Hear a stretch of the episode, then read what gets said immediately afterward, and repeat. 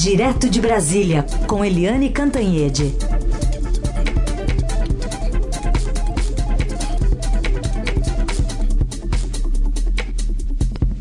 Oi, Eliane, bom dia. Bom dia, Raíssa e Carolina, ouvintes. Bom dia, Eliane. Vamos tentar entender. Foi, foi prudente essa decisão do ministro Marco Aurélio ao, ao, ao, suspender a tramitação do inquérito que avalia se o presidente Bolsonaro tentou interferir na Polícia Federal e aí empurrar essa decisão sobre o depoimento do presidente para o plenário? Olha, o, o que o ministro Marco Aurélio fez foi dar duas vitórias ao presidente Jair Bolsonaro. A primeira é porque é, vai adiando, empurrando essa questão com a barriga. E a gente sabe que toda a estratégia dos advogados, tanto do presidente Jair Bolsonaro quanto do senador Flávio Bolsonaro é a estratégia de empurrar com a barriga é de, e deixando para as calendas. Então, isso já foi um ponto positivo. A segunda questão é que, ao enviar a questão para o plenário, o ministro Marco Aurélio também sinaliza que não concorda com a posição do decano Celso de Mello, que era a favor do depoimento presencial do presidente Jair Bolsonaro. Como tem agora o Marco Aurélio nessa posição, ou seja, o presidente pode fazer por escrito esse depoimento. E já tem os dois ministros que estiveram diretamente envolvidos na decisão eh, do depoimento escrito do ex-presidente Temer, que são o Barroso e o Faquim. Então você pode deduzir né, deduzir que pelo menos três ministros já são favoráveis a, a, ao depoimento do presidente por escrito. Obviamente, é muito mais confortável, muito mais fácil você fazer um depoimento por escrito no depoimento por escrito, você primeiro põe os assessores para trabalhar. Segundo, você fala o que bem entende, aí depois você muda, aí troca uma vírgula daqui, uma palavra dali, acrescenta um argumento a colar. Você tem tempo e você depois vai é, limando qualquer tipo de é, problema para você mesmo. Já no presencial, é muito, muito mais arriscado, porque são perguntas de supetão, é, o presidente pode se irritar e, sei lá, é, falar besteira, e também os advogados do ex-ministro Sérgio Moro teriam direito a perguntas. Então, obviamente, é muito mais confortável para o presidente fazer o depoimento presencialmente. Além disso, a decisão do ministro Marco Aurélio mostra que o ministro Marco Aurélio, ele há um ano de se aposentar, né? Porque ano que vem ele sai compulsoriamente por completar 75 anos o ministro Marco Aurélio está aí é, se colocando como o novo decano com a saída do Celso de Mello e um decano que vai dar muito trabalho, por exemplo, para o presidente do, da Suprema Corte, que é o Luiz Fux. Aliás, os dois já andaram se estranhando, porque o Luiz Fux disse que a, que a decisão do, do, do, do da própria Suprema Corte sobre a prisão em segunda instância, derrubando a possibilidade de prisão após é, a condenação em segunda instância, e que foi por um único voto, foi uma decisão com baixa densidade jurídica. E aí o Marco Aurélio contra-atacou, dizendo que foi uma crítica desrespeitosa. Ou seja, vem aí é, não apenas o novo presidente Luiz Fux, é, como também vem aí o Marco Aurélio tinindo é, nas às vésperas de sair, depois de décadas de Supremo Tribunal Federal. Vamos acompanhar então. E hoje a agenda do presidente Bolsonaro prevê uma ida ao Mato Grosso. Há pouco a gente registrou aqui uma foto até. A gente falou de uma foto do Major Vitor Hugo, todo mundo no avião sem máscara.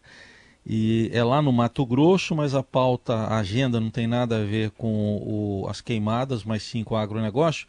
Uh, Para contextualizar, Helene, vou colocar aqui o que disse ontem o presidente Bolsonaro quando foi inaugurar um complexo de energia solar lá na Paraíba. Ele falou sobre o meio ambiente brasileiro. O Brasil é o país que tem a quase totalidade, grande parte da sua matriz energética a de fontes renováveis. Nós temos aqui usinas hidrelétricas, energia eólica, energia solar, biomassa, entre tantas outras. O Brasil é o país que mais preserva o meio ambiente. E alguns não entendem como, né? É o país que mais sofre ataques vindo de fora no tocante ao seu meio ambiente. O Brasil está de parabéns da maneira como preserva esse seu meio ambiente. Então tá aí, parabéns para o Brasil, Eliane. É, parabéns para o Brasil, mas eu fico pensando como é que alguém tem a cara de pau de falar uma coisa dessas. Gente, é, tudo bem que o presidente Jair Bolsonaro é, brigue com bata de frente, né, com o INPE, com o IBAMA, com o ICMBio, com as estatísticas, com a ciência, com a medicina. Isso a gente já está acostumado. Mas o presidente ter a coragem de falar uma coisa dessas, enquanto um terço do Pantanal está devorado pelas chamas quando o mundo inteiro vê o que está acontecendo na Amazônia. Né? Ontem mesmo a gente estava lá é, publicando que oito países da Europa mandaram uma carta para o vice-presidente Hamilton Mourão alertando para a tragédia das queimadas na Amazônia. O que, que o presidente Bolsonaro tem na cabeça? Eu acho que esse, esse negacionismo dele, esse mundo paralelo dele, está chegando às raias do ridículo, porque quem pode acreditar numa coisa dessas? O, o, a, além disso, ele deixou no ar uma coisa. Quando ele diz parabéns Brasil, que é o país que mais, é, que mais preserva no universo, o que, que ele quis dizer? Ele estava fazendo elogio aos governos é, Fernando Henrique, Lula e Dilma? Estava uh, fazendo então um elogio ao IBAMA, ao ICMBio, ao INPE, que estão nessa luta junto com as ONGs que ele também ataca, dia sim e o outro também, uh, há tantos anos, eu não entendi. Ou o presidente bem diz que os governos passados não faziam nada e tudo era culpa deles, ou ele assume que realmente a coisa está muito feia e que a gente precisa fazer alguma coisa para salvar a nossa fauna, as nossas florestas, a nossa Amazônia e a nossa Mata Atlântica também, porque todos os biomas estão sob é, fogo, ou fogo real, ou um fogo simbólico no governo Bolsonaro. Agora, bem, Vamos ao à viagem de hoje, né? Depois de dizer tudo isso, o presidente Bolsonaro viajou hoje para Sinop e Sorriso, lá em Mato Grosso, e aí a gente pensou, puxa, ele vai então, enfim, reconhecer a tragédia do Pantanal. Não, ele está lá confraternizando com eh, agropecuaristas que são eh, fortemente da bancada bolsonarista. Foram importantes eh, na eleição, são importantes como bancada no Congresso e ele espera manter tudo isso para 22. Então, na campanha dele, que está muito acelerada, a campanha eleitoral ou reeleitoral dele muito acelerada, é importante ele ter esse contato com os agropecuaristas de Mato Grosso. Mas o que todo mundo pergunta é: ele vai estar ali tão pertinho das queimadas? Ele vai dar algum sinal? Ele vai fazer alguma coisa? Ele vai sobrevoar? Ele vai se encontrar com as brigadas que estão cuidando do, do, do incêndio? Ou ele simplesmente vai ignorar tudo isso? Ele prestigia a campanha dele e deixa para lá o incêndios, queimadas que destroem os nossos jacarés, as nossas aves, as nossas cobras, as nossas onças, é, que são um patrimônio não apenas de Mato Grosso, do Pantanal, mas do Brasil e da própria humanidade. Eliane, tem a pergunta aqui é, de uma ouvinte que escreve da Bélgica, a Luciana. Ela diz o seguinte: Eu fiquei analisando a imagem, a linguagem corporal do Bolsonaro ontem, quando ele disse que o Brasil está de parabéns. Dava para ver que ele se movimentava de forma dura, mecânica, desconfortável. Ou seja, nem ele, nem eu, nem o resto do mundo acredita nessa fala mentirosa. A realidade está aí: o Brasil em chamas e o governo federal negando e renegando a Amazônia e o Pantanal à própria sorte. O que de fato os outros poderes, Congresso e Supremo, podem efetivamente fazer para que se garanta a preservação dos nossos biomas, evitando que, se a boiada do ministro Salles passe, né, ela quer que você fale sobre esse assunto, a Luciana, que mora na Bélgica. Oi, Luciana, que mora na Bélgica. Muito bem-vinda. É um prazer ter você aqui com a gente nesta manhã. Olha, Luciana, a coisa tá feia. É, ontem o, o Senado Federal criou uma comissão extraordinária temporária para investigar em loco uh, os incêndios e investigar as providências que estão sendo tomadas. Amanhã já vai uma primeira equipe para aquela região, já vai para Mato Grosso é, para se informar e produzir um relatório, e depois eles vão também, em, em, outro dia que eu ainda não estava marcado ontem, para Mato Grosso do Sul, ou seja, uma comissão do Congresso para intervir de, de alguma forma na questão da, do Pantanal. Agora, é muito pouco o que os outros poderes podem fazer, porque quem tem a, a faca, o queijo, os instrumentos e as equipes para cuidar disso é o governo federal. Além disso, é, é importante, eu, eu, falei há pouco das ONGs, mas eu queria falar mais um pouquinho, porque o presidente sempre ataca as ONGs. Eles acha que, eles, ele acha e já disse que as ONGs são todos esquerdistas, só tem esquerdista, que estão aí em complô com é, movimentos internacionais que querem é, roubar a Amazônia da gente. Enfim, as ONGs são demoníacas, né? É, mas quando a gente vê agora o trabalho que vem sendo feito no Pantanal, inclusive registrado pelos nossos repórteres, o Vinícius Valfré e o Dida Sampaio, que é o fotógrafo, a gente relata que as ONGs estão atuando muito firmemente ali para tentar conter a tragédia. E, junto com as ONGs, também voluntários do país inteiro. Então, você tem biólogos, tem engenheiros agrônomos, é, tem voluntários de todo tipo, de várias regiões, indo para lá para tentar ajudar. Ou seja, a sociedade tentando fazer o seu papel. Mas tudo isso tem que ter o comando, a coordenação do governo federal. E o governo federal, assim como não acredita na pandemia, também não acredita nas queimadas, não vê, não quer ver a tragédia. Agora, é, Luciana, sabe o que é mais triste disso tudo? É que você diz, olha, quem pode acreditar numa fala dessas absurdas do presidente? Pois eu vou te dizer, Luciana, tem muita gente no Brasil que acredita. Gente com diploma, gente estudada, é, profissionais que acreditam, inclusive, que essa pandemia não é pandemia coisa nenhuma, que isso aí é uma manipulação ideológica contra o Bolsonaro, contra o Trump, contra os dirigentes de direita. Tem gente que acredita nisso. É, tem gente que acredita em qualquer coisa, né? E a internet é o instrumento para o negacionismo e os interesses e conveniências dos negacionistas e dos poderosos que têm uma visão de mundo muito particular.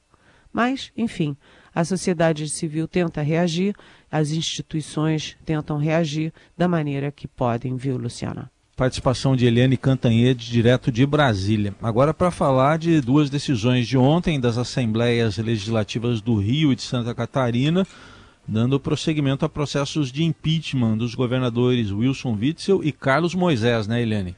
É, exatamente, gente. É, a situação do Witzel no Rio de Janeiro, vamos chamar de desesperadora, porque o Witzel, é, enfim, ele vem perdendo todas na Assembleia Legislativa e perdendo até por unanimidade dentro da Assembleia Legislativa. Ou seja, a questão do Witzel é saber se ele vai ser definitivamente, ele já está afastado, né? Mas se ele será definitivamente afastado pela via jurídica ou pela via política, né? É uma questão aí de aposta. O que que vem primeiro?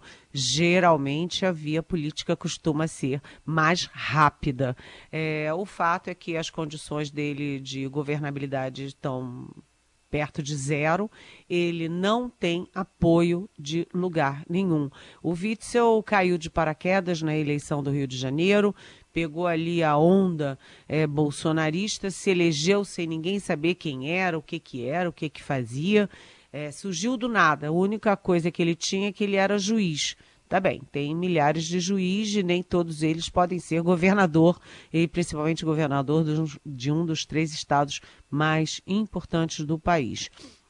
O fato é que o Witzel está é, tá com o pé praticamente fora do governo, ele não tem é, apoio de partido, apoio da Assembleia, apoio de setor nenhum é, muito é, significativo da sociedade do Rio de Janeiro. Ele está sozinho e o único ponto de sustentação dele, que seria o presidente Jair Bolsonaro, ele jogou rapidamente é, fora já no primeiro ano de mandato. E no Rio de Janeiro também, o, o, o, Marcelo Crivella, que é o prefeito da capital, tem uma posição diferente, porque é, apesar de ter vários já pedidos de impeachment, já foram três votações na Câmara de Vereadores, ele continua passando é, no início passava bem, depois foi apertando, apertando, agora está bem apertado, mas ele continua sobrevivendo e ele tem tido o apoio dos bolsonaros e ele tem apoio das igrejas evangélicas, porque ele tem origem na Igreja Universal do Reino de Deus. Já em Santa Catarina, é um caso muito complexo porque o governador Carlos Moisés, que é do PSL, portanto, é outro neófito que se elegeu na onda bolsonarista, ele foi denunciado por crime de responsabilidade por causa de aumento salarial a procuradores do Estado no ano passado.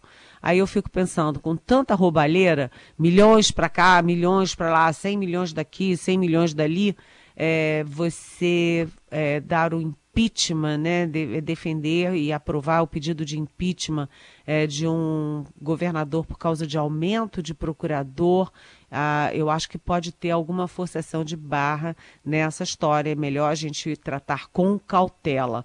O fato é que foi aberto o processo de investigação e de, e de impeachment contra tanto o governador quanto a vice. E olha só quem é o terceiro na linha de sucessão é exatamente o presidente da Lesc, o deputado estadual Júlio Garcia, que já foi alvo é, de denúncia por lavagem de dinheiro. Então pode haver, pode haver, porque eu não conheço profundamente a questão de Santa Catarina, pode haver aí algum interesse político por trás de, dessa abertura de processo de impeachment contra o governador e a vice. É melhor a gente é, se aprofundar mais no que está acontecendo em Santa Catarina. Com tanta confusão, eu acho que a mídia está deixando um pouco de lado uma, um estado que é importante, como, aliás, todos os estados devem ser importantes para nós.